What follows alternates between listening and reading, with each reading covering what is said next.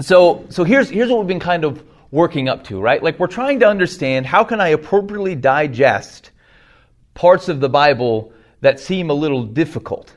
And specifically, we're focusing on end time stuff. But this is this is the trick of the class, right? The trick of the class is that like I care about end time stuff, but really what I care about is that we understand how to read the Bible in a safe way, but in a productive way. And the end times is kind of I dangled a carrot at you. The truth, though, is is that a lot of times it's the end time stuff that jacks us up. It's where we, we read something and we lose we, you like lose your mind. And so we need to reorient ourselves and figure out how do I actually appropriately digest the stuff in front of us. If you remember last week, some of the stuff that we covered, we talked about understanding God's word in the context of his the rest of his story. One of the problems that we have with understanding what we read is that we do not know our Old Testament.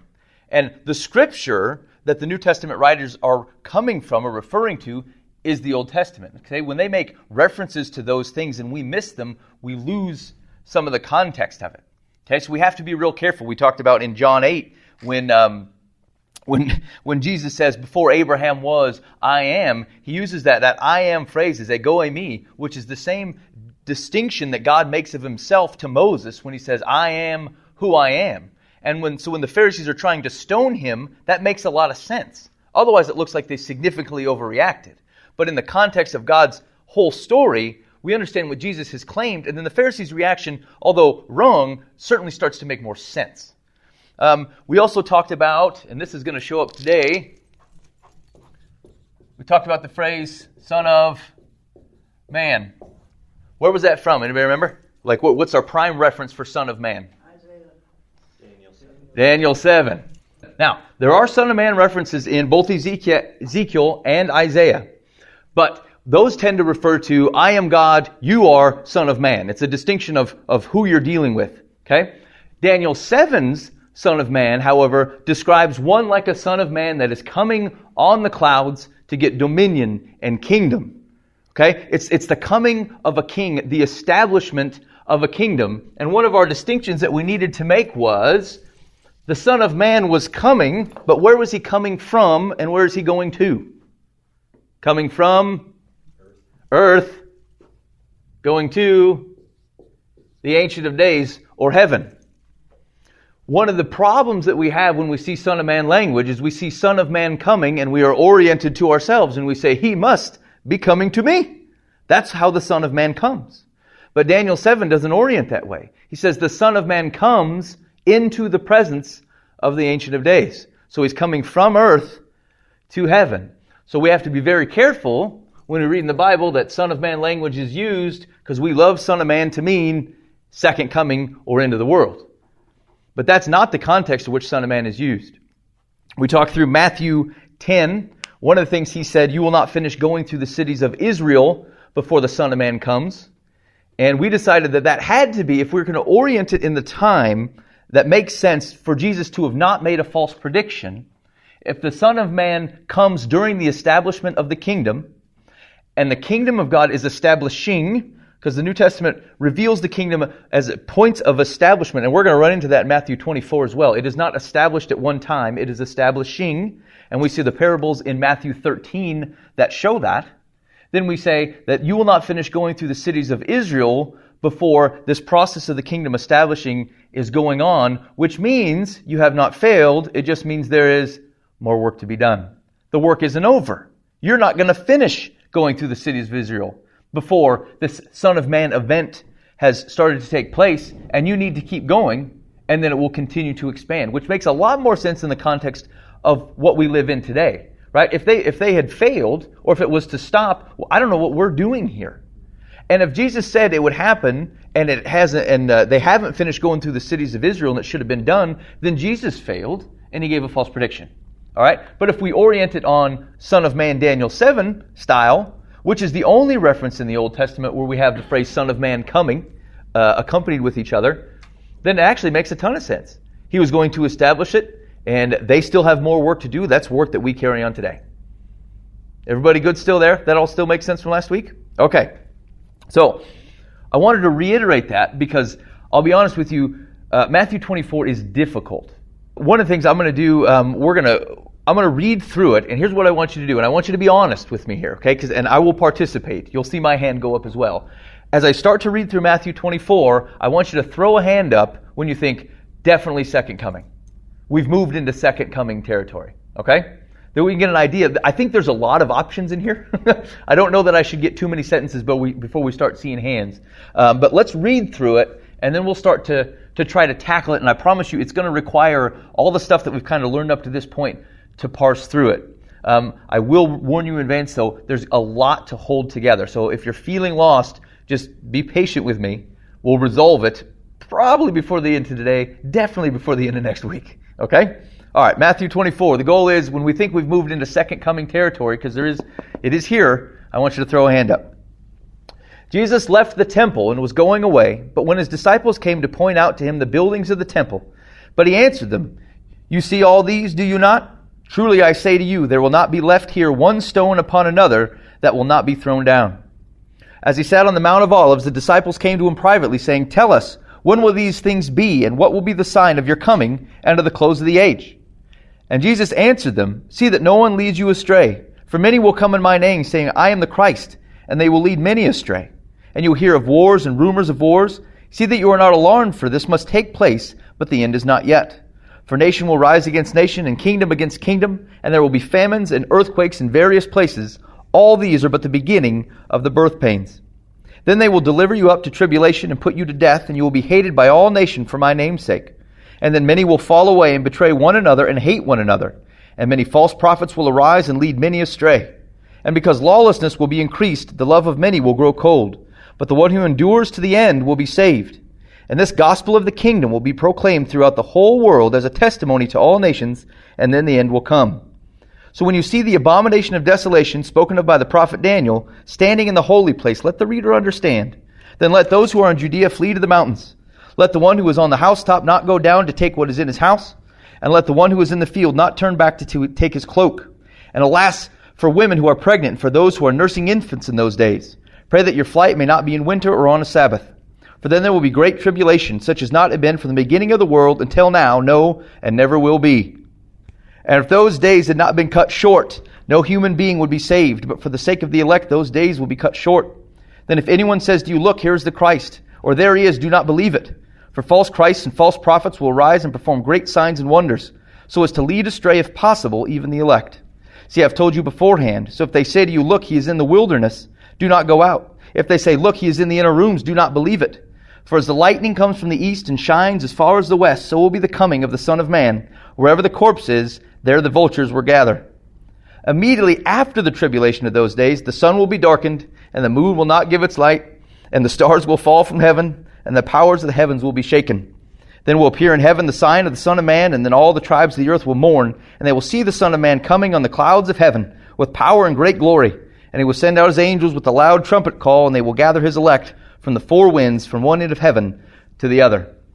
All right, we'll stop there. We'll see if we can make it past that this week. But like, I saw at least three spots where I'm like, oh yeah, yeah, that could be Jesus coming, definitely.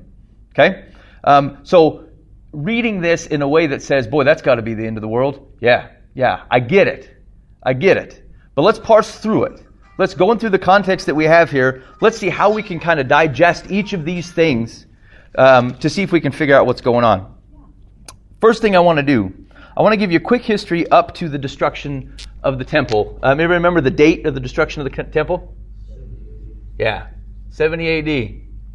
There is a time of um, basically tribulation for the Jewish uh, people between uh, the Jews in Rome between 66 and 70 AD. Okay? And I want to give you kind of a brief history of the Jews in Rome. And this is certainly brief, but I hope you give you the context of how they're kind of digesting some of this stuff. The Rome, uh, Roman had, had first occupied Israel in 63 BC. Um, this was largely ruled by procurators, people who were ruling on Rome's behalf, people like Pontius Pilate. Okay?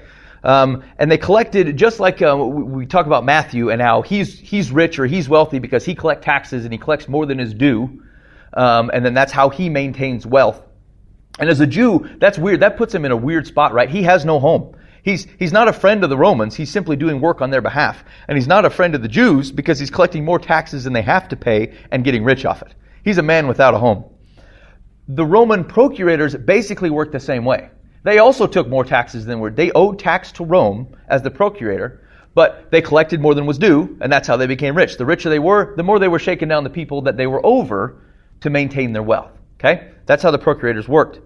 Um, Rome took over, so obviously the Jews aren't very happy with the Roman oversight of their, uh, of their lives. Uh, Rome also took over the appointment of the high priest, uh, which means that those who represented the Jews before God came from the ranks of the Jews that collaborated with Rome. Okay? This would have been the Sadducees. The Sadducees were allowed to run the temple because basically, politically, they were, they were willing to be in cahoots with Rome to a certain extent. Okay? Um, they were theologically very strict. Um, they only believed in the first five books of the Bible, nothing past that, and also none of the, um, the oral law or the oral traditions between Moses and God. Um, they didn't believe in that stuff. That's why there's, a, there's an interaction between the Sadducees and Jesus, and they ask him a question about uh, the resurrection, which they do not believe in. And Jesus gives him like a real funky answer, and I think he's basically mocking him. It's, it's one where he says, uh, You will not have marriage or be given in marriage. Um, and, uh, and actually, I think Jesus is kind of playing with them a little bit because they asked him on purpose a question they didn't believe in. Okay? So this would have been the Sadducees' realm, but it means that Rome is picking someone who basically will work with them, where the Pharisees would not. The Pharisees were a constant thorn on the side of Rome, and they would not participate in these things that Rome was doing. At the turn of the century, um, there's, a, there's a group of Jews called the, the Zealots. The Jewish Zealots emerged. Um, they were anti-Roman rebels. They were active for over 60 years, and they, they're the ones that basically instigated this, 66 to 70 AD, which is the Great Revolt. Um, and that's what eventually leads to the destruction of the temple in AD 70. They believed that all means were justified to attain political and religious liberty. Okay? Uh, I mean, we use the, the, the, term zealot a lot in that way today, right? A guy who's, who's willing to do just about anything to attain his cause. That's these guys. Um, anti-Roman uh, feelings were made worse during the reign of Caligula. Caligula declares himself a god in AD 39. Now, most of the time, the way the, the, the emperors work is they would, they would be deified after they died. Because it's very pompous to claim yourself a god as you live. Um, and so most of them will be kind of claimed to God after they die. Caligula, on the other hand, says, I don't have any reason to wait for this. So 39 AD, he claims himself as God and orders that a, a statue of him be set up in, in every synagogue and every temple. Of all the groups in the Roman Empire, and they're big, there's a lot of people in the Roman Empire, only the Jews protest. And they say, we're not, uh, we're not going to do that he says, uh, You'll do it or I'll destroy the temple. And they send this group of guys to try to reason with him. It backfires, and he says, Here's what I'm going to do I'm going to create a, another uh, statue of half be, half Zeus, and it's going in your temple. This is big because this was 39 AD, and Josephus says, uh, Josephus was a, uh, was a Jew who, who basically was a Benedict Arnold. He went over to the Roman side, but he provides some of the more robust history of that time, both from a Roman perspective and from a Jewish perspective. He says that if this would have happened in 39 AD, the temple would have been destroyed then. The Jews simply would not tolerate having the temple defaced like that. In fact, you couldn't even bring images into the city.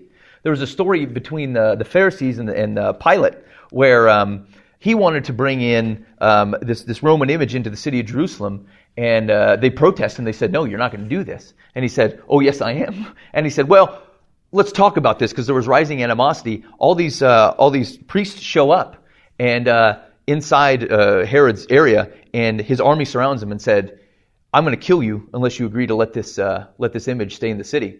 And they all knelt down on their knees and they revealed their necks and said, You go ahead and do it. And he backed off. So one time, the one time the Pharisees decide not to try to fight their war with violence and they were successful. Uh, every other time they're going to try to provoke this thing physically and it gets them into trouble. But this is a big deal. This is a big deal. And so Caligula, he is mysteriously assassinated. The general who was supposed to be delivering the statue had put it off for like a year and a half. And so he call, he cancels this thing as soon as Caligula is assassinated, um, and then uh, it doesn't it doesn't happen. Uh, Claudius comes to reign, and then it doesn't uh, it doesn't follow. During the years between like 39 and 66, um, there were various offenses against the Jews, and this is by no means exhaustive, but like, I mean, Roman soldiers would like expose themselves at the temple. Um, they would burn a Torah scroll in front of it to kind of mock the Jews. Um, ultimately, this, this combination of financial exploitation and Rome's contempt for Judaism, because um, they, they had a, a definite favoritism to other Gentiles um, even in under Roman rule, but basically because everyone else was more cooperative. The Jews look at this and say, well, they were just favoring everybody else, but frankly, the Jews weren't cooperating with Rome's program. Um, but it kind of brought, brought the, this revolt to a head. In 66, Um, this guy named Florus, he's the last Roman procurator. He stole vast quantities of temple uh, silver from the temple. The Jewish masses rioted and wiped out the small Roman garrison that was stationed in Jerusalem. They, Rome kept a, a garrison of, of soldiers there all the time, except during the Jewish festivals in which they brought in heavy artillery, because there's, there's nothing that's more likely to cause trouble than a bunch of Jews getting together on Passover celebrating liberation when they're under some sort of foreign domination. Okay? So like, you want a military presence, you hang out in Jerusalem during the feasts. Um, but there was a smaller garrison there. Once he, he strips the, takes the silver from the temple, the Jews riot. Um, they were successful there. There was a, uh, an, a ruler, uh, excuse me, uh, Cestius Gallus, who was a ruler in neighboring Syria, brought in a bunch of soldiers to, to basically combat this. There's a very interesting circumstance. He, he comes into the city, um, and he gets up to the walls of the temple and uh, brings in like he's he's leading a, a Roman contagion of, of, of, folks, Roman standards and everything. He gets up to the wall, and then suddenly, unsp- like there's no historical description of why this occurred, he turns around and leaves. Like he had made his way into Jerusalem up to the temple gates and then just turned around and left. The Jews attacked him as he left and eventually defeated his army as he was leaving. But they looked at these two things and said, boy, look, we're, we're victorious. Look what we can do. We can stand up to the Roman army. We don't, we, we can get a, get out from under these folks. So this leads to a problem. They're convinced that they could defeat Rome. And these, these zealots now, now start growing in number because they're convincing all these people we can get out from under this problem that we're in. When the Romans returned, they had 60,000 heavily armed and highly professional troops. And they, uh, they launched their first attack against the Jewish states uh, up in Galilee, and 100,000 Jews were killed or sold into slavery. They were basically decimated. Uh, the refugees, the people that got out of there, succeeded in escaping those massacres, and they fled to the last major Jewish stronghold, which is Jerusalem. Okay? There, they killed they, the Jews, killed anyone in Jewish leadership who was not as radical as they were. All the more moderate Jewish leaders who headed the Jewish government at the revolt's beginning in 66 were dead by AD 68, and not one of them died at the hands of a Roman. All of them were killed by the fellow Jews. So the scene was now kind of set, right? Like now, now we got a big problem. You got a guys holding fort in the temple. Rome is not going to tolerate this. They don't tolerate this type of thing. We talked about why Jesus is crucified, why they even crucify people, right? You lead rebellion against Rome, they kill you, they hang you on a cross and show you to everybody so that you don't keep doing that. Jesus was killed because he was a late because he was running a lestes, a rebellion. Not because he was not, not a thief and not those thieves that were around him, lestes. Okay? They were revolutionaries as well. Okay, that's why Rome kills you. They're not going to stand for the Jews holding court here in the temple. So, outside of Jerusalem, the Roman troops prepared to besiege the city. Inside, the Jews were engaged in a suicidal civil war. Um, there was uh, rabbis that described this later on, and they said that the temple's destruction was not due to Roman military superiority, but to causeless hatred among the Jews. They killed, mostly they killed themselves. They, they, Josephus records that there were bodies stacked two stories high before Rome got there. They had melted down all these things that were inside the temple and used them for weaponry and uh, against each other primarily. Um, while the Romans won the war in any case, the Jewish civil war both hastened their victory and immensely increased the casualties. And as an example of one of the things that they did in expectation of a Roman siege, the Jews had stockpiled a supply of dry food that could have fed the city for many years. This is going to show up. There was a massive famine in Jerusalem. The people of the city were dying and they'd stockpiled all this food in the temple in expectation of the Roman siege. But one of the warring zealot factions burned the entire supply, hoping to kind of encourage the people around them that there is no hope and to get on your horse and let's, let's fight this. A way to basically excite them for the war because there's no going back. We don't have any food. We need to engage this war. The starvation resulting from that act caused suffering as great as any of the Romans inflicted. Okay? Eventually, uh, Rome does take the temple. Largely, it was destroyed by the Jews. Rome finishes the job. Um, and then the temple itself is destroyed in 70 AD. Okay? That's, what, that's the background that we're working with as far as the historical basis of talking about the, uh, the destruction of the temple. Any questions on any of that stuff? Okay. Let's talk about the context of which Jesus is approaching this discussion in Matthew 24. So Jesus, if we look back in Matthew, and you guys don't have to turn to this, I will though. Um, if we look back in Matthew 21, Jesus enters the temple um, in kind of this dramatic and controversial fashion, right? He, it's, it's the it's where the triumphal entry happens, and then he cleanses the temple in Matthew 21, 12. Um, he, he pronounces basically judgment on it. And then when we get to Matthew 23 and 24, primarily 24, we find that he is abandoning it, never to return, and that it has no future except for to be destroyed. Let's look at Matthew, the very end of Matthew 23. So, section of Matthew 23 is, is basically these woes to the scribes and Pharisees. He, he's talking about like um, what they've what they've done and like how they've how as, as people that are supposed to be leading God's people where they've gone astray. And he's, he's pronouncing woe upon them. And then in Matthew 23, 37, we see him say this, O Jerusalem, Jerusalem, the city that kills the prophets and stones those who are sent to it. How often would I have gathered your children together as a hen gathers her brood under her wings, and you would not. See, your house is left to you desolate. For I tell you, you will not see me again until you say, Blessed is he who comes in the name of the Lord. Now, Matthew 23 is this woe to the Pharisees. It's a judgment upon, upon the temple. And he says, Your house has left you desolate. The first question is, whose house? Their house. Whose house is the temple historically? That's God's house. He said, Your house has left you desolate. Who's gone? God's, God's gone. God's gone. This, there's a, there's this um, word that they use. Um, there's a, a biblical word. It's the name of a, of a son. It's a story in Ezekiel, and it's, it's Ichabod. It means the spirit has left. That, that's where the temple's at. Your house has left you desolate. He's pronounced judgment on the temple.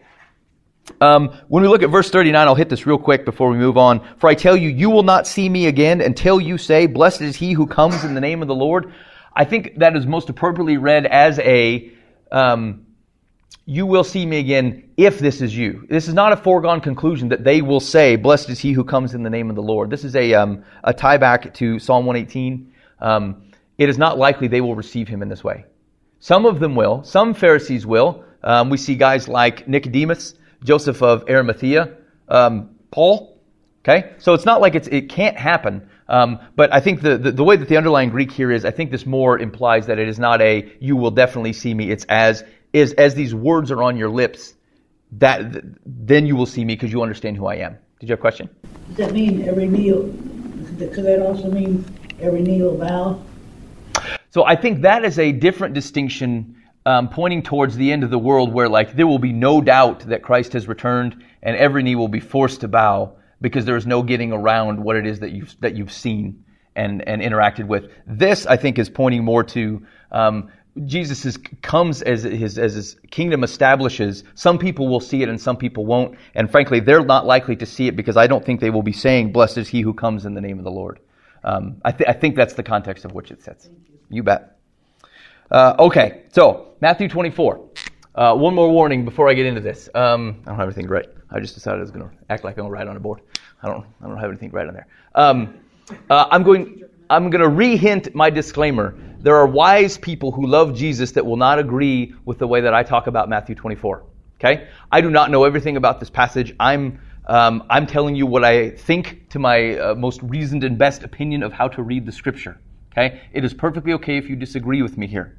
Um, there will be parts that I will tell you I'm not convinced entirely of this description. I think it is the most reasonable one as I read the scripture.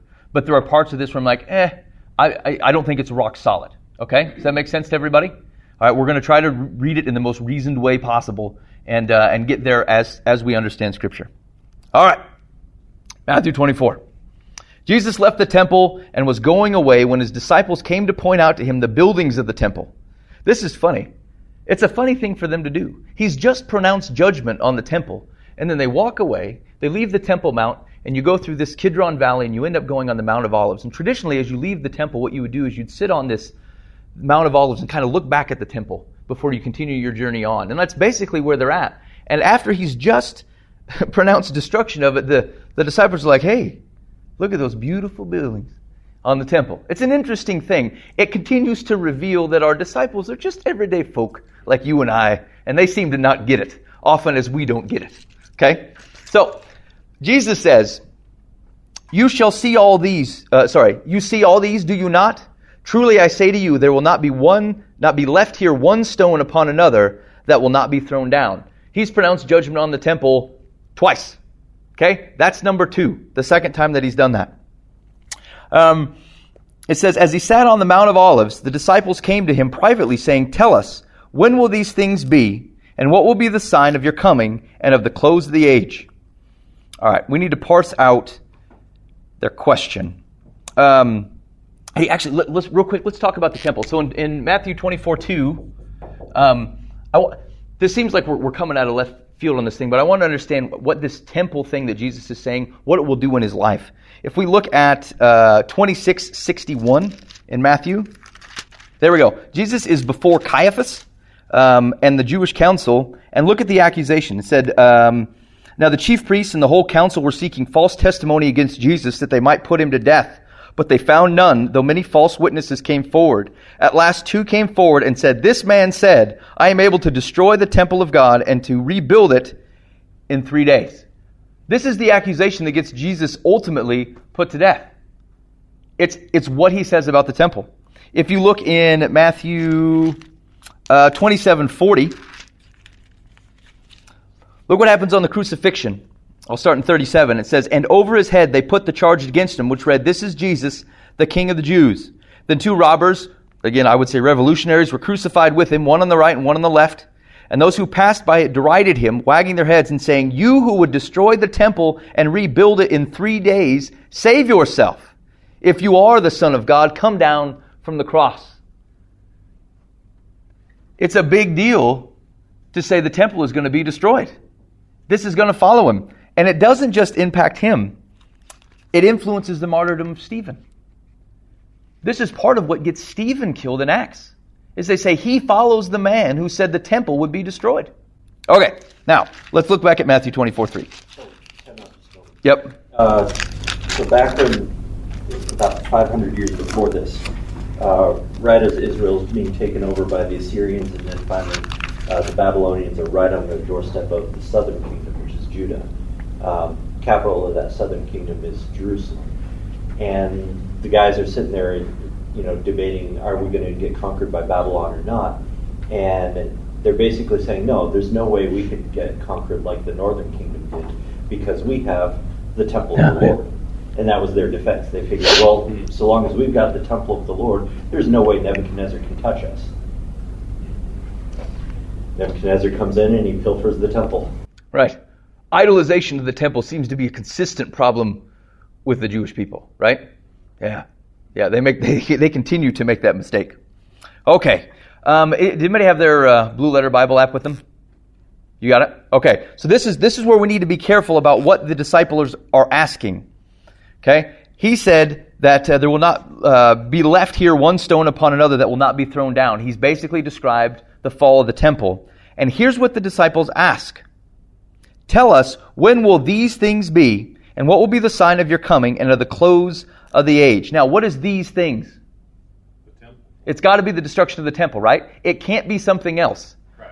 Uh, That's what he just told. Yeah, yeah. It would make sense in context, right? It's, he's got to be talking, when will the destruction of the temple be? And what will be the sign of your coming and of the close of the age? Now, the way that that's worded, um, there's, this is where my, my Greek gets dangerous, but like the way those things are connected in the Greek, that is, that is one question, basically.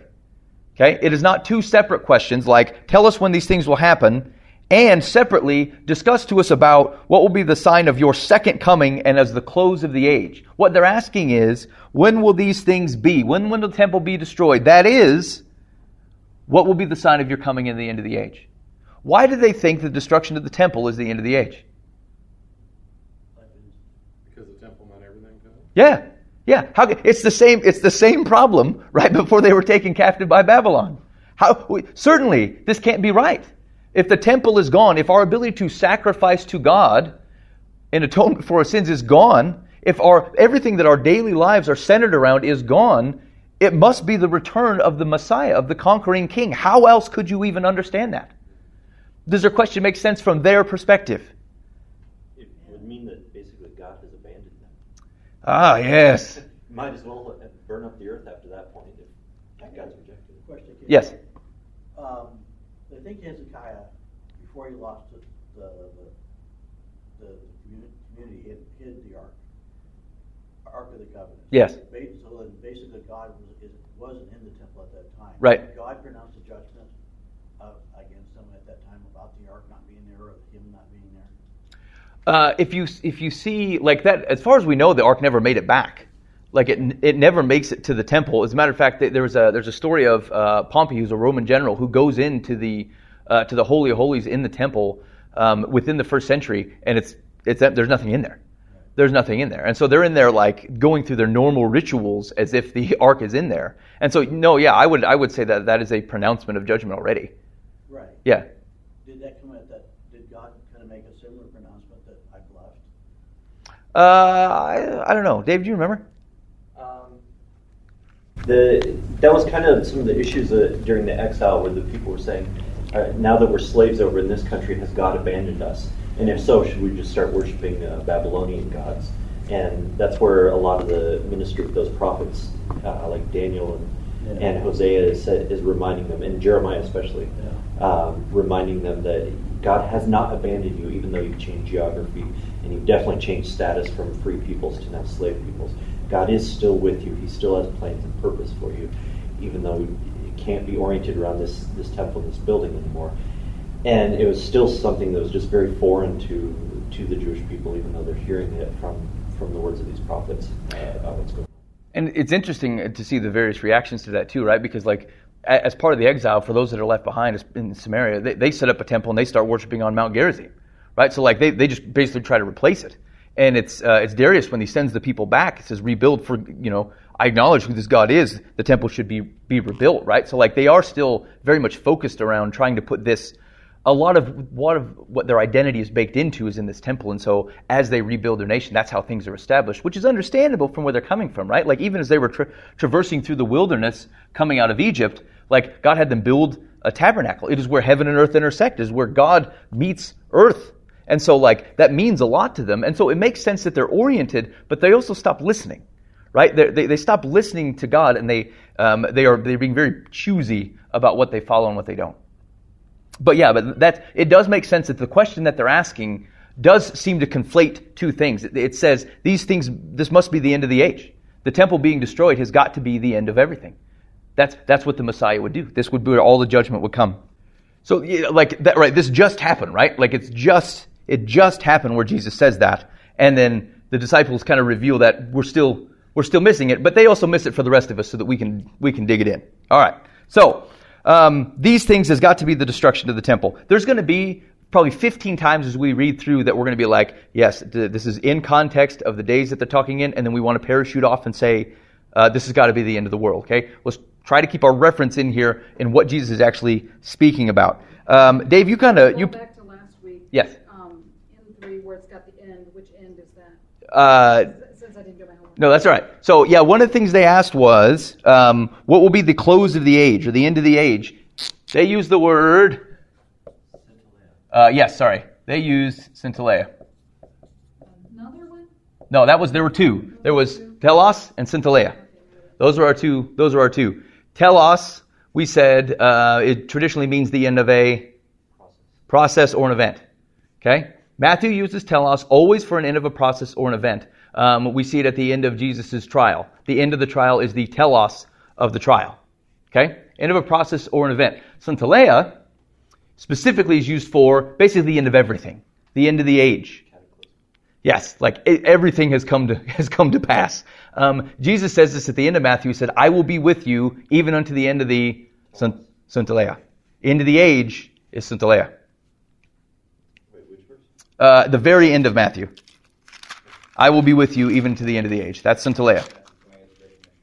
Okay, that's that's the end of the age. Okay, so it's important what it is that they're asking. They're saying, when will the end of the age be? Your coming and the end of the age and the destruction of the temple all coupled into one. Okay, no, they're they're saying it's a synteleia. It's a synteleia. That's what they're asking. Actually remember to tell the other one. Yeah, as we get farther, um, what we'll find is that Jesus describes it as a telos. The destruction of the temple is a telos. This is not the end of everything, it is the end of a process. Okay? All right. Um, what were we talked about end of the age? Okay, why do they? We talk about why they conflate, conflate those two things. Um, I'm going to give you. I think this is helpful, so I'm going to tell you where I think this is going. Okay, as opposed because there's too much to weed through for us to like take it bit by bit and say, okay, now put it all together in a pile and sort it out. So I'm going to tell you where that where I think this is going. Here's what I think Jesus is doing. He's taking their question and he's separating into two different answers. One concerns the destruction of the temple, and one concerns the end of the age. All right? The destruction of the temple will have clear signs that precede it. You will know that it is happening. Okay? You can expect to see these things, and then the temple will be destroyed. He will list those out very clearly. While the end of the world, the end of the age, will have no signs. There will be no distinct signs to know the end of the world. Okay? This, the temple, yes, clear signs. End of the world, it's Jesus' second coming, no clear signs. All right? The two of them will be separated by a significant length of time. We, we, you'll see that more in 25. It gives um, descriptions about when the second coming happens. Um, and there's a significant length of time there. Both will be described uh, using new creation language. Okay? As if there is a, is a cataclysmic shift in your political sphere or your creation. Uh, there's a lot of language that the Bible uses about new creation, and you're going to see both of those to describe these events. Okay? One has clear signs, one has no signs. Um, one is um, they're separated by a significant length of time, um, and then both are, are, described using new creation language. Okay, that's what I think Jesus is doing, and we're going to see if the language kind of parses that out. And Jesus answered them, "See that no one leads you astray. Who's the you?" Yeah, it's got to be the disciples, doesn't it? So again, we have two hints right now that this it's going to be very difficult to make this the end of the world if he's saying this is about these things, destruction of the temple, and make sure you disciples.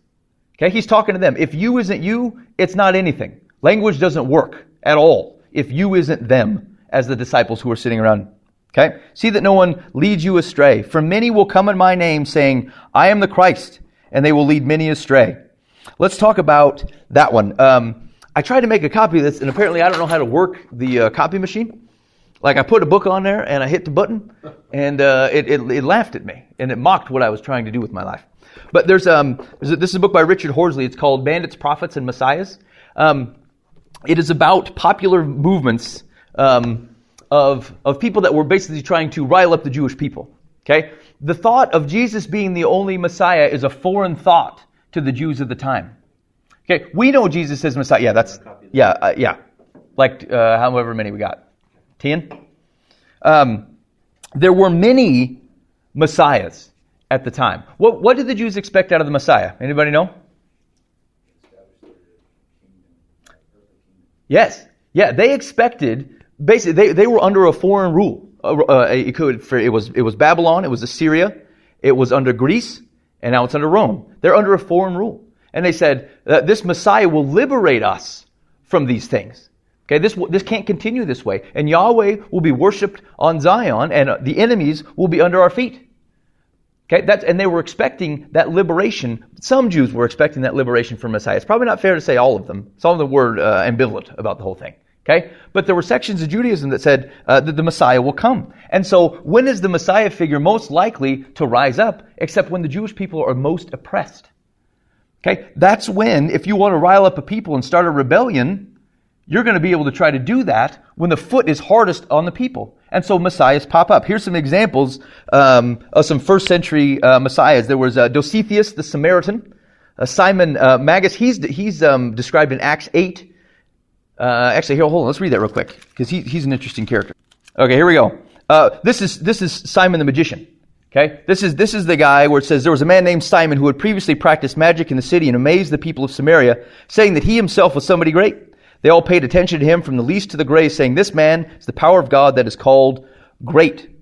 Uh, so that, that, that's our guy. He's the guy that tries to buy the Holy Spirit. Um, but, but he's effective in what he's doing because he's trying to, to kind of rabble rouse people. Um, you get uh, uh, Judas the Galilean. He's in Acts 5.37. Hold on. He, he's an interesting character too. Um, here we go. And he said to them, Men of Israel, take care what you are about to do with these men. For before these days, uh, rose up claiming to be somebody, and a number of men, about 400, joined him. He was killed, and all who followed him were dispersed and came to nothing. Okay, another guy who had, uh, who we have historical documentation, who claims to be a Messiah, trying to get the people together to rebel against Rome. Uh, Acts five thirty seven, or so 536 to 37. Sorry. Uh, and there's a guy named Menahem, and he's he's documented in uh, Josephus's War of the Jews um, that describes kind of this kind of the same thing. There was a um, in Acts 21:38. Um, this is in AD 52 to 58. There was an Egyptian deceiver who collected 30,000 followers and persuaded them to accompany him to the Mount of Olives, telling them that from there they would see the walls of Jerusalem fall down at his command as a prelude to the capture of the Roman garrison and their obtaining the sovereignty of the city. Okay? Jews are, are, are willing to be dragged into this. And if you remember, remember the, the, what the Zealots were trying to do. Like they succeeded. They succeeded in getting these guys kind of all jazzed up for the potential to be outside of, of the foot of Rome. Uh, there was a guy named, um, where's he at? Oh, Jerome. So Jerome was the guy who um, first translated the, uh, the New Testament into Latin. Um, he would have been a third century guy, and it says at the time of the Jew, Jewish captivity, um, of uh, yeah by Jewish captivity, many Jewish leaders were claiming to be the Christ. There were so many that there were three distinct camps at the time of the destruction of the temple. Three distinct camps of people who said, "We're, we're Christ. We're the Messiah." Okay, so when Jesus says back in Matthew 24, "For many will come in my name, saying, I am the Christ, and they will lead many astray," was that happening during the time of the destruction of the temple? Yes. Yes, and that's going to be our question here. Like, if I want to orient this at that these things apply to the destruction of the temple, we need to vet them out and say, did this happen? Did this actually occur during that time? All right, uh, 24 6. And you will hear of wars and rumors of wars. See that you are not alarmed, for this must take place, but the end is not, not yet. That end? Hello. Okay, I have a question. Why, why does he say this must take place? Why do all, you know, the, the false prophets and everything, why must it take place? So, uh, one, because I think they're, they're the signs, right? They're the things that he's using to key off to say, no, the destruction is coming. Um, and what I don't know on the must, there's like a must that's like a godly imperative, like this has, this is deemed by God, it has to happen. Or whether he's saying, I know you will be worried about these things, but don't worry, they, they must take place for the things to evolve. I don't, I, I'm not sure about that. Kind of what I wondered. Yeah, it could be either one of those things. So bluntly, that it must take place. There's, there's actually, and the reason I say that godly imperative, and this is interesting, there's a must in, in Revelation where it says um, Satan must be released. Must be released. And you're like, what? Must be released? And the must there is like a godly imperative. Like this is happening. This is going down, and God decrees that it is happening. Yes? Well, the cool thing that happens around this, because right now all the Christians are in Jerusalem around that area. Mhm. And God says, you've got to go tell the whole world, but nobody's leaving. So he goes, okay, now you got to leave because everything's going to get destroyed. Now he gets the gospel spread out to the rest of the world. It does have that effect. Yeah. Certainly. It does have that effect. Yep. Whether it's a side effect of the main intent, it's, uh, for all the above. There's yeah, and there's a question that's probably hanging in the back of our minds is like, could could the temple have remained? Could could Jesus establish his kingdom on earth and the temple remains? I well, I, I get that, right? But like, let's just think with me hypothetically. What does the temple represent? What does Jesus represent? And could you have left the temple there? No. No. What did we talk about this Sunday? Jesus says one greater than the temple is here. It can't remain. Well, it's like we talked, that it was corrupt anyway. The whole thing with the Pharisees and everything was, was corrupt in what they were doing.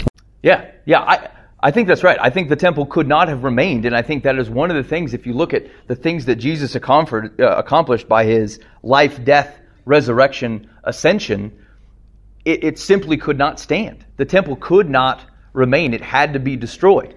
Well, and also you're asking Jews who have established has a pattern of behavior and a pattern of lifestyle that every year they have to make this pilgrimage, Yep. and all that their culture has changed. Jesus changed the culture.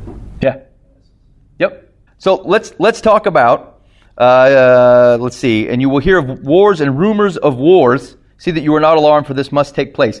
Um, let's see if that was true. So we talked about um, we talked about this this stuff, like 39 A.D., the stuff with Caligula. Um, leading up to the destruction of 66 to 70, after Nero dies, there are four different emperors. Okay, after the Roman Emperor Nero dies, um, what is Otho? Uh, ah, I don't remember the names of the guys. They're on the they're on the thing that I was trying to print off. Okay, but there's there's like there's civil unrest within Rome. Okay, you can't have uh, when when when the ruler generally gets there by force or influence, and you go through three guys in the matter of a few years, that's unrest. That's, that's pretty, pretty fierce civil problems going on in Rome. Um, there were lots of rumors of Rome's demise during those that, that civil war. Um, this is interesting. What did we talk about week one? What was the Pax Romana? Anybody remember? Yeah, the peace of Rome. What does Rome promise? Now, what are we seeing? Wars and rumors of wars. They're not be able to keep their own house together. Okay, they're, they're, they're running through rulers. They're, um, Claudius, when he was, uh, when he was the Roman emperor, and he was before kind of those, uh, the three, uh, the three emperor guys, um, he was, there was a constant war with Britain. Um, remember, Rome's a big empire, right? There's a lot going on. They're constantly having problems with the peripheries of the empire. When they go through and conquer something, they have to kind of get them to join, to come on board. They offer them citizenship, or uh, and they start indoctrinating them. They start uh, educating them because when you have the power of education, you have the power to say this is why Rome is great. Okay, and that's how they get these people. They largely didn't keep armies of their own on the borders, right? They conscripted people that were on these peripheral territories to defend Rome on their own. And here's the deal, is those guys can be kind of influenced, right? They can either be taken on if the Rome, Rome can't get there quick enough. That's why they built roads. Is so they could get to these parts of the territory quick enough and transport weaponry and stuff. But like also, um, you know, if someone offers them something better, they can be influenced. All right? So th- th- there's constantly wars on the periphery of the empire. There were at least three Jewish insurrections against Rome prior to the 60s, one that was violently put down. Um, Claudius had declared martial law in Palestine after the Jewish insurrection at the death of Agrippa I. The Germanic tribes in present day Belgium and Germany made perpetual trouble for the legions. There's a Balkan war that was going on at the same time. There's all kinds of problems going on in Rome. Oh, here we go. Uh, the the princes were uh, Galba, Otho, Vitellius, and Domitian. Those were the guys. Did you did you work your magic on it, Dave Herrick? Sweetest. I was going to draw it out by hand, twenty copies.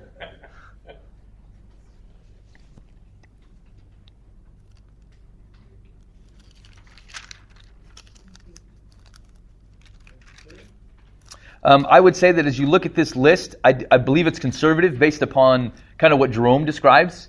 Um, I'm not sure that he's captured all um, all of them that church history would remember, um, but he is he's also a um, uh, he's not an explicitly Christian historian. He's just a, like a sociologist and a history guy. Okay, but yeah, so you see the do you see the on the left hand side? I think is where your Roman emperors are, and you see that they're changing hands um, with Galba, Otho, Vitellius, and Domitian. There were several foreign wars. Yeah. Do we think, do we have wars and rumors of wars? I think so.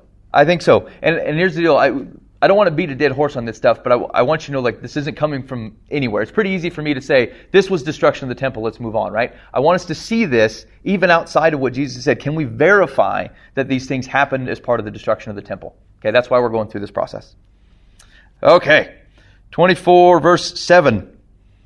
Um, for nation will rise against nation and kingdom against kingdom, and there will be famines and earthquakes in various places. All these are but the beginning of the birth pains. Let's talk about earthquakes. Historians record 17 major earthquakes in the early Christian period. Um, there's a six, there's a significant one in AD 60 or 61, depends on who you're talking to, um, that destroys Colossae. That's what letters to the Colossians were written to. Uh, Laodicea and Hierapolis. This, this is interesting. Those three cities um, Laodicea, Colossae is not is basically not rebuilt. There's a bunch of guys that squat there and try to establish a colony, and, it's, and it doesn't happen. Uh, Hierapolis is rebuilt, and they take money from the Roman government to rebuild. Um, that's a pretty popular destination. They had hot springs, um, like really hot water and hot springs in Hierapolis, and uh, that would be sent down a mountain into Laodicea, in which it would become uh, warm. And this is part of where you, you see in Revelation. He says, "You, uh, yeah, you're lukewarm." Okay, your, your water's not good for anything.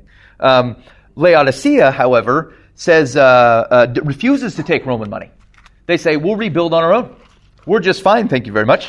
And so it's that's an interesting uh, comparison because when Jesus talks, he's writing uh, John's writing a letter in Revelation to these seven churches of Asia Minor. And if you look, it goes along a trade route. Like the letter is basically supposed to be passed on between these churches, and Laodicea is the last one.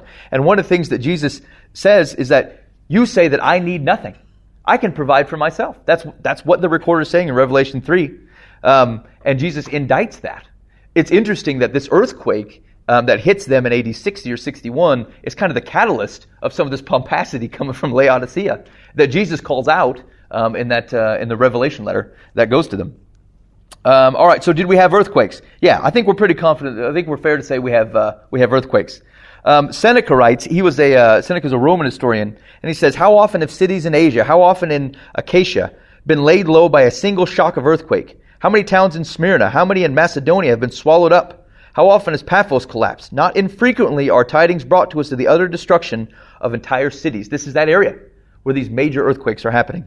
Uh, Josephus says, describing Jerusalem, the city was besieged on both sides. There broke out a prodigious storm in the night, with the utmost violence and very strong winds, with the largest showers of rain, with continued lightnings, terrible thunderings, and amazing concussions and bellowings of the earth that was in an earthquake. These things were a manifest indication that some destruction was coming upon men when the system of the world was put into this disorder, and anyone would guess that these wonders foreshadowed some grand calamities that were coming. Josephus does not believe in Jesus as the Christ.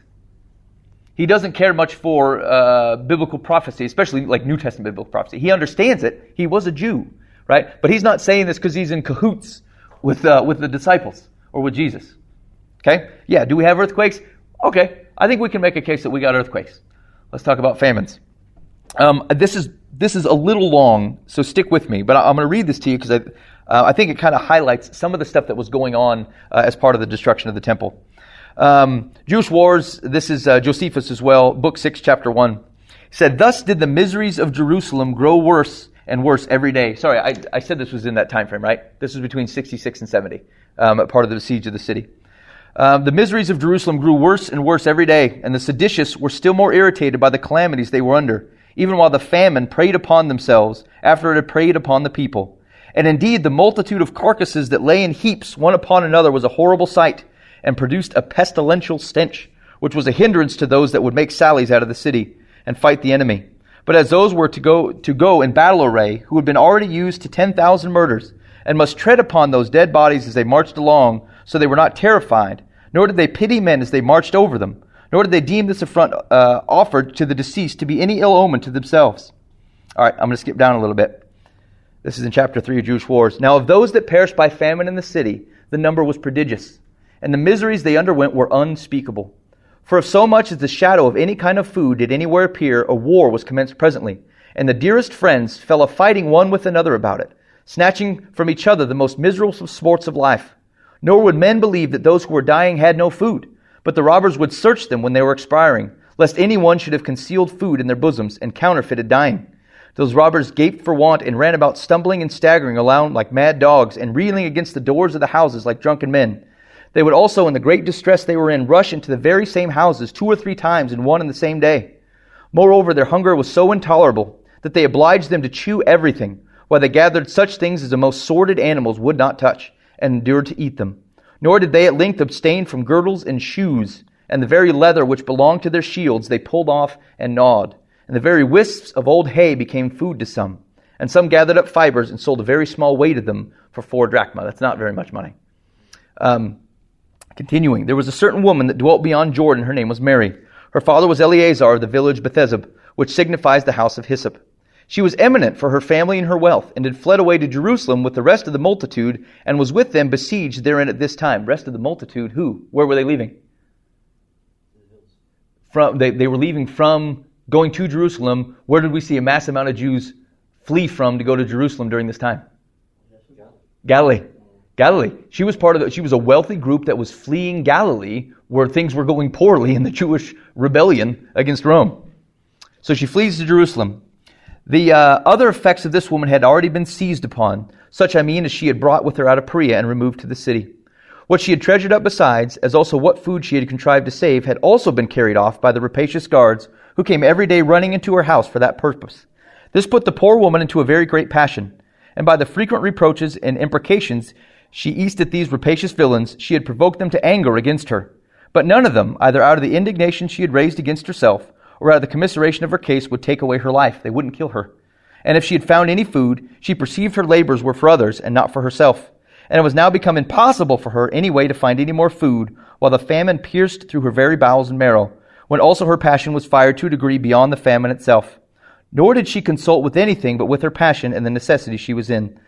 She then attempted a most unnatural thing, and snatching up her son, who was a child sucking at her breast, she said, O thou miserable infant, for whom shall I preserve thee in this war, this famine, and this sedition?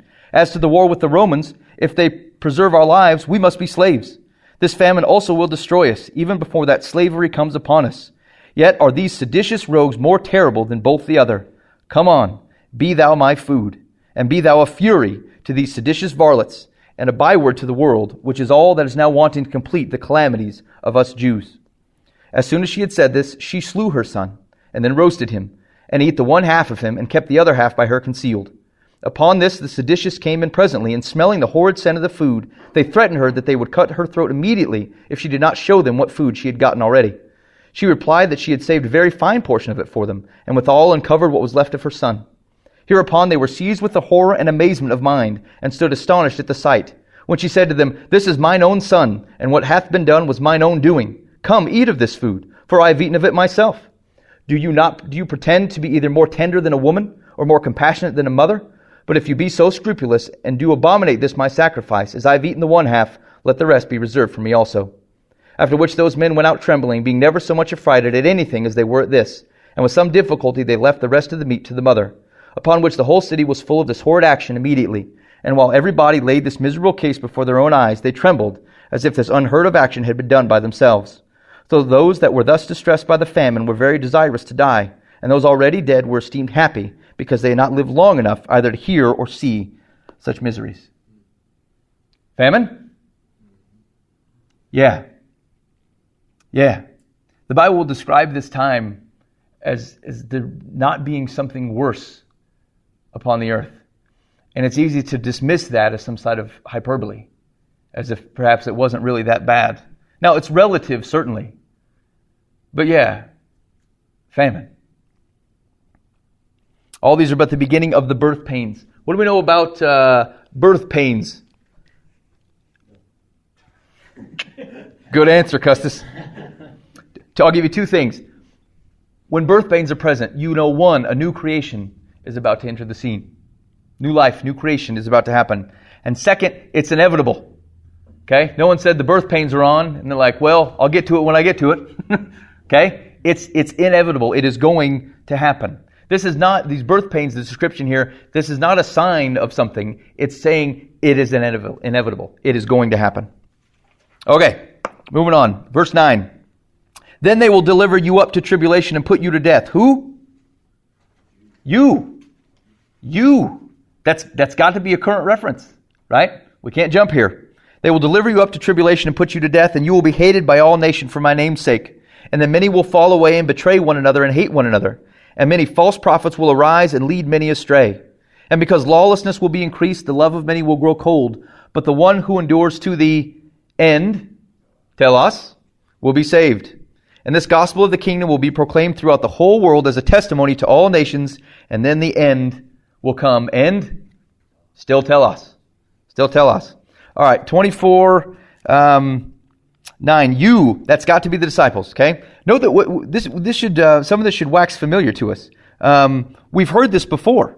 Many will fall away, betray one another, hate one another. They will uh, deliver you up to tribulation and put you to death. Where did we just hear that? Anybody remember?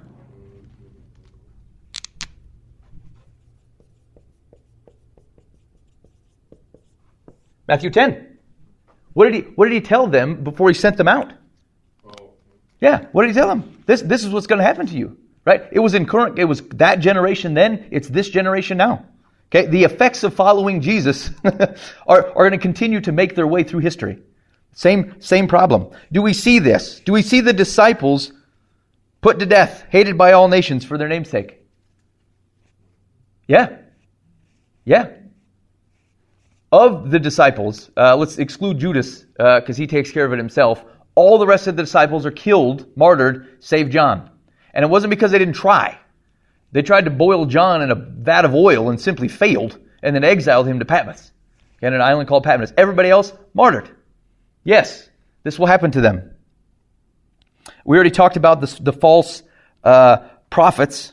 Let's let's talk about. It. So here's here's where I threw my hand up first time. And the gospel of the kingdom will be proclaimed throughout the whole world as a testimony to all nations, and then the end will come. um, can somebody use your Blue Letter Bible app and tell me the word for world? Uh, it's going to be 14. The gospel of the kingdom will be proclaimed throughout the whole world. Oikoumene. Oikoumene. I'm not going to bother to write it. I I won't write it right anyway. Same same reason Kim can't pronounce it. I can't write it. yeah.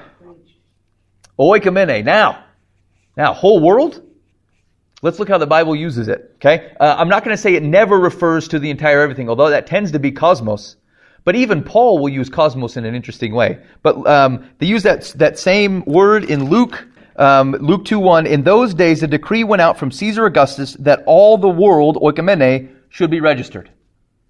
Can that be the whole world? Does Caesar Augustus rule over the whole world? Ah, where do you get that? Selfishness. You say, whole world. My world. Oikoumene. Oikoumene. Okay? Uh, Acts 11.28 is going to use something very similar. Acts 11.26. Now in these days, prophets came down from Jerusalem to Antioch, and one of them named Agabus stood up and foretold by the Spirit that there would be a great famine over all the world. All the world? Roman Empire. Roman Empire. Okay? Oikoumene. So, Could that be limited to just like the Jewish territory? It's po- it's possible. It's possible. They they do tend to use it um, in what in a way in which seems to refer to the Roman Empire, but like they're not exclusive to that. Like they do use that word pretty flexibly. As a matter of fact, Paul will say um, when he says when the gospel is pronounced to the whole world, he does use cosmos, but seems to otherwise imply still Roman Empire with the way that he's talked about. Because obviously they haven't gone to say North America by the time that he says that. He says the gospel has been proclaimed to the world and he uses cosmos, which we would think, you know, cosmos. Um, so they, they do use the word flexibly, but the reason we're talking about it is because when I see uh, throughout the whole world, I think, yeah, proclaim to the whole world, end of times, got it, definitely, okay? Not the way they use it, yes. Um, it, it should be noted the, the word, um, at least in the Blue Letter Bible, it gives a definition of thought of as the Roman Empire, subjects of the Roman Empire, or just the Greek inhabited world. It's a way of distinguishing basically civilized world versus barbarians All right. or outside. Um, and the root of it, oi, oikos, means house. So basically, people who live in houses, as opposed to those crazy tribal. The, the Visigoths, Yeah, exactly. Yeah. Yeah, but the Parth- Parthians, What's it? Parthians. yeah, the ones where Babylon used to be, were were relatively civilized. It- uh, yeah, but if you're inside the Roman Empire, you think of everything outside the Roman Empire as uncivilized. Mm-hmm. So much like America, They're not you kind of think Yeah. we're civilized. Yeah. they're not. Yeah. Yep, exactly. Okay, so we, and we ended it with, So you're saying then by that, that everywhere, like in all of these references, they're referring just to the Roman Empire, not. in context, it does, that does appear that way, yeah. Yep. In context, appears that way. And here's the thing: is as use that Blue Letter Bible app, right? Like you're going to come across a word that will be used in multiple contexts, and so that, that's up to us to try to figure out what is the right context in which it sits in. Because you could, there are times when some words will say, um, not Matthew is distinct, seems to be distinct on how he, how he uses telos and synteleia. Not everyone is. Not everyone seems to be that distinct on how they use it. So we have to. So we're using context to help drive how we understand that. Because remember we talked about how people read Greek, right? All caps, no spaces, no punctuation marks, no paragraphs, no chapter subheadings, right? It's strings of letters. And so context is the only thing that we really have to kind of deduce how it's being used. Matthew does seem consistent with that. Other people not so much. Well, you just brought up another point too, that you have to consider the author. Yes, correct. Correct.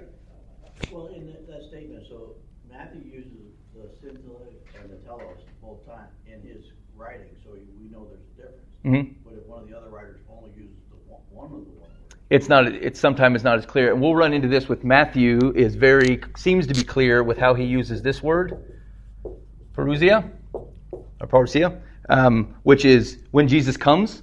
Um, he seems to make a distinction on the word come in that is not kind of his return and then that which would otherwise signify his return. Um, i would say some of the other gospel writers are not as clear in that distinction. Matthew seems to be but again, th- like part of the reason we're even talking about this in this way is because we, you do kind of have to fight this a little bit, right? And figure out where it sits in context um, because of the translation, because of how things are transferred. Definitely more of an art than a science.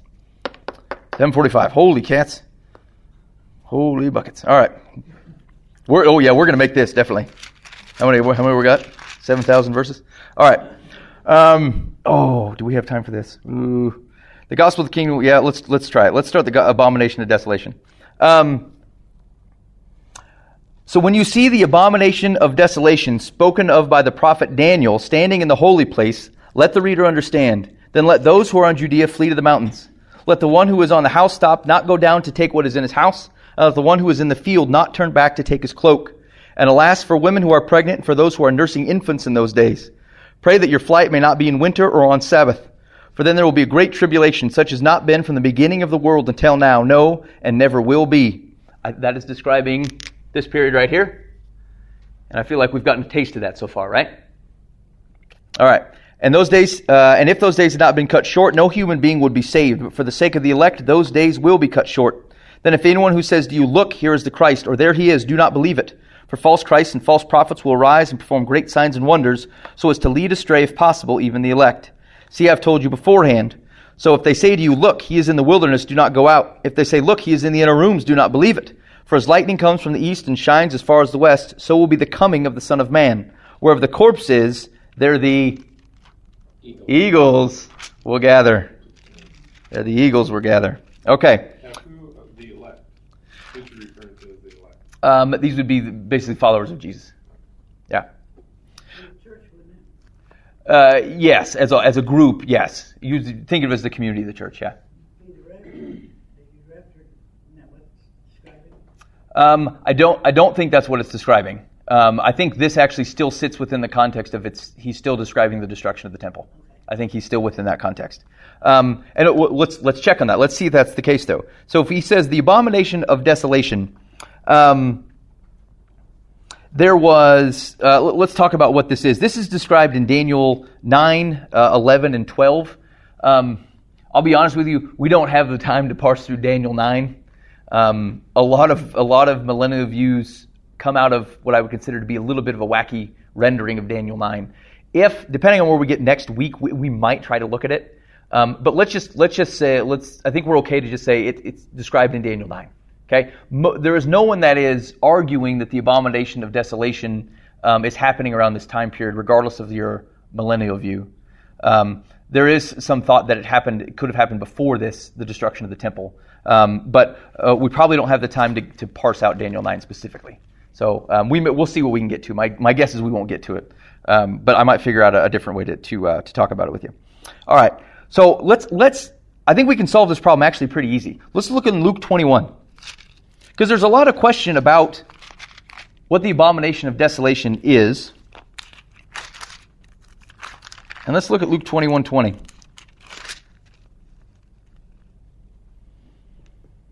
But when you see Jerusalem surrounded by armies, then know that its desolation has come near. I think we got it. I think we got ourselves an abomination of desolation. Okay? Luke has the advantage here because he's writing after Matthew and Mark. So I think this actually is a pretty clear parallel because if you look in Luke 21, what's the context we're talking about? Destruction of the temple. Jesus foretells wars and persecution starting in verse 10. It's a parallel passage of which Luke says, But when you see Jerusalem surrounded by armies, then know that its desolation has come near. Then let those who are in Judea flee to the mountains, and let those who are inside the city depart. Is that not the same description we're getting in Matthew? Yeah, it's a parallel passage.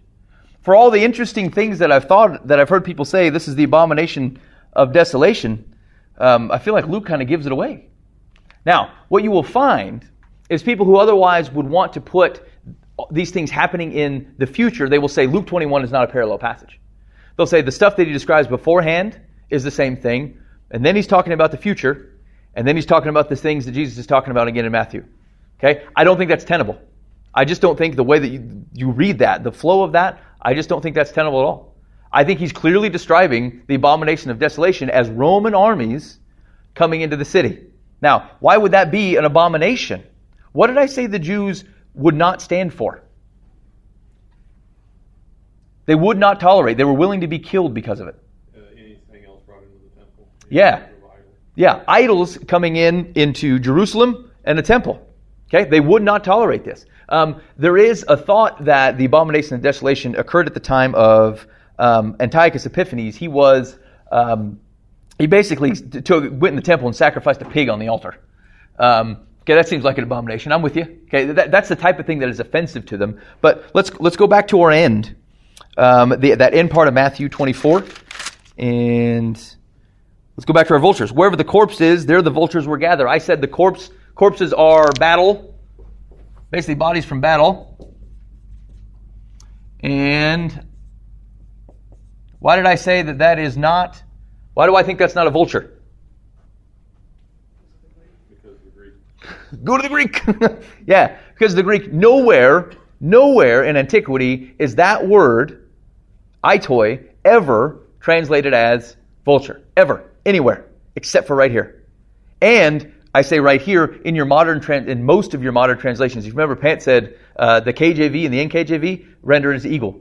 The Geneva Bible from the 1600s, eagle. Okay? Our modern translations, NIV, ESV, um, those types seem to want to render it vulture. That is an eagle. Now, if there are, we said, what we said, what happened in the temple? The Jews basically destroyed themselves, right? It, civil war inside the temple destroyed themselves. Rome comes in, um, but this, but this is not AD 70. This is not the destruction of the temple itself. Okay? This happens in AD 66. Do you guys do you remember earlier I said there was a man named Cestius Gallus? Okay, this this general after this thing in, that goes on in Galilee, or sorry, this was before all that stuff. Sorry, um, they they uh, the uh, the emperor raids the silver from the temple and they fight out the the, the garrison that's there. Okay, and then Cestius Gallus leads in another group of soldiers and he he gets through the walls in Jerusalem and approaches the temple carrying Roman standard, which is which has a symbol of a eagle. Eagle. Okay? They had already started this. We said that between 66 and 68, that these guys were, were basically fighting internally. Uh, and even within the temple, killing each other if they didn't agree with the zealot position, right? And so, what do we have in 66 but Cestius Gallus approaching with an invading army that surrounds Jerusalem with an eagle that sits above corpses? do we have ourselves potentially an abomination of desolation? There's something that's very convincing to that for me. Because it, it allows me to read this in the context in which I think it sits. Okay? It, it allows me to, I don't know, interpret the, like, let the Greek be what it is. Because I make it vulture because I say corpse. I don't know how to deal with that. It must be the end of times. Jesus, they need to create a bunch of vultures to eat all the bodies, and there's no connotation of eating or circling here, right? It's just eagle above. That makes a lot of sense to me. Is that debatable? Oh, yeah.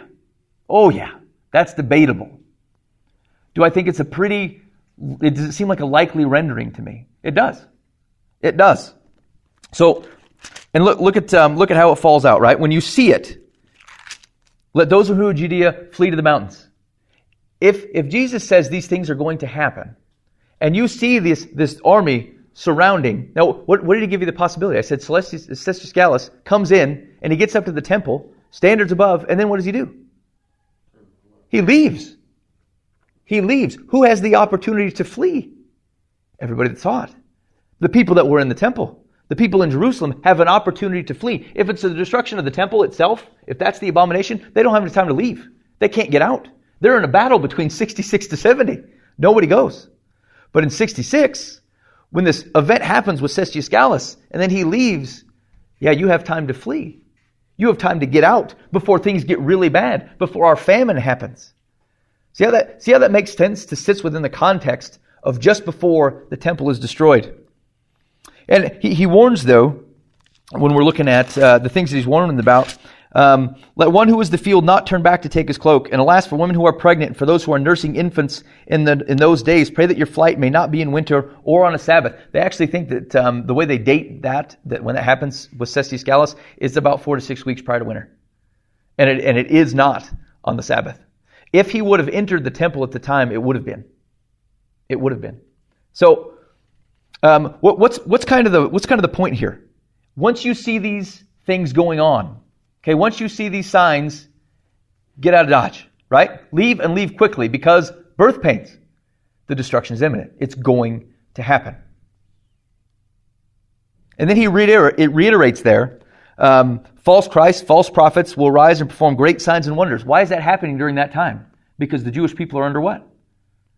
They're, yeah, they're under great duress. They're under pressure, right? Like, the, like Rome is, is moving in on them. It's another opportunity for these Messiah like figures to come up and, and, and rabble rouse and get people jazzed up to defend themselves.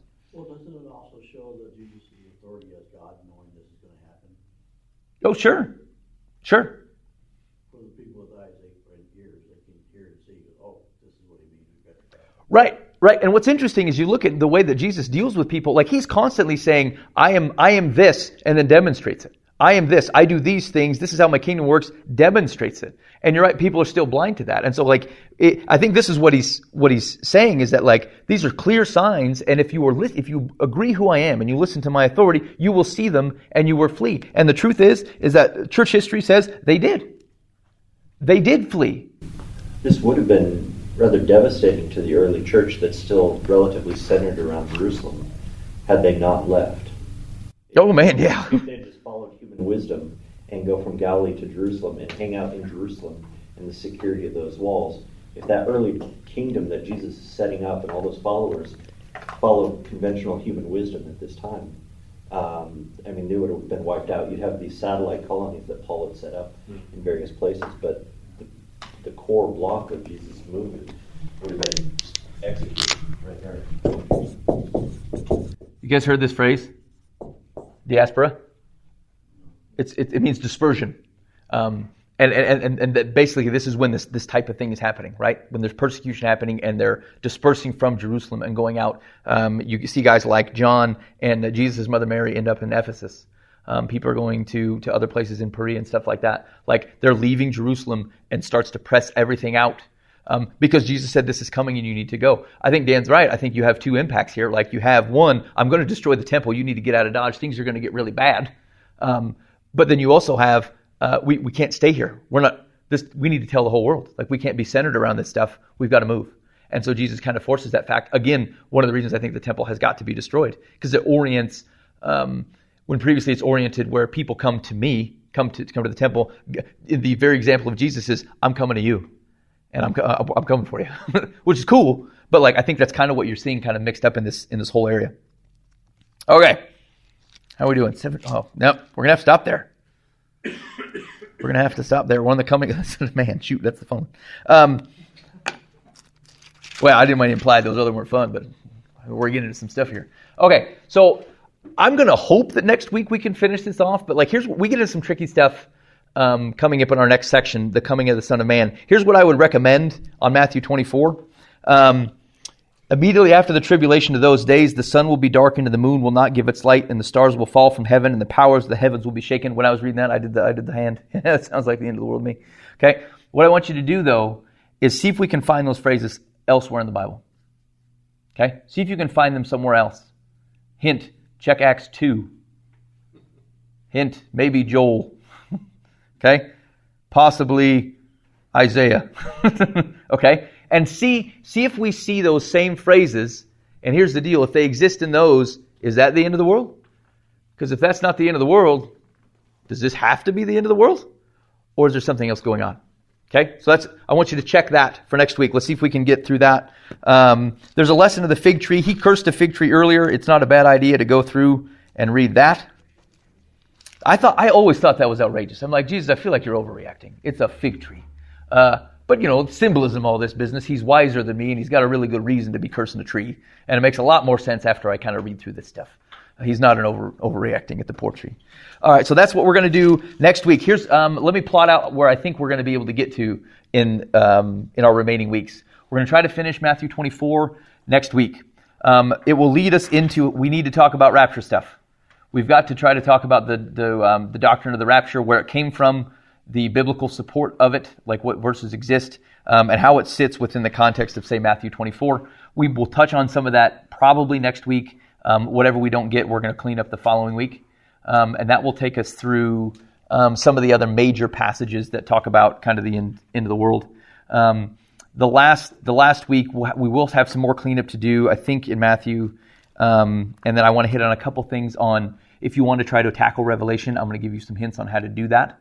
um, so that as we prepare to look at Revelation going forward, and I'm hoping to do that before the end of the year. It really depends on when my wife has a child um, and when I can kind of prepare for that. But um, probably towards the end of the year, we'll try to do Revelation. And then anything that is left that I did not get to, um, I will handle one of two ways. Either I will try to like to write some stuff up so as a reference that you guys can kind of check out on some passages we didn't get to. I may like continue to podcast a couple things just to kind of talk through some examples and stuff. If you guys are on Facebook, if you would turn on the notifications for that group, if you're interested, like if you want to keep up on that conversation, turn on the notifications so that you know that I've posted something. I will try to post stuff like throughout the week to like reiterate some of the stuff we've talked about and give you a heads up on, on where we're going. Okay. How we doing? There was a lot in this week. We doing all right? Everybody hanging out? Okay. All right, cool. Let's um let's let's hit the rest of Matthew 24 next week. Thanks for coming.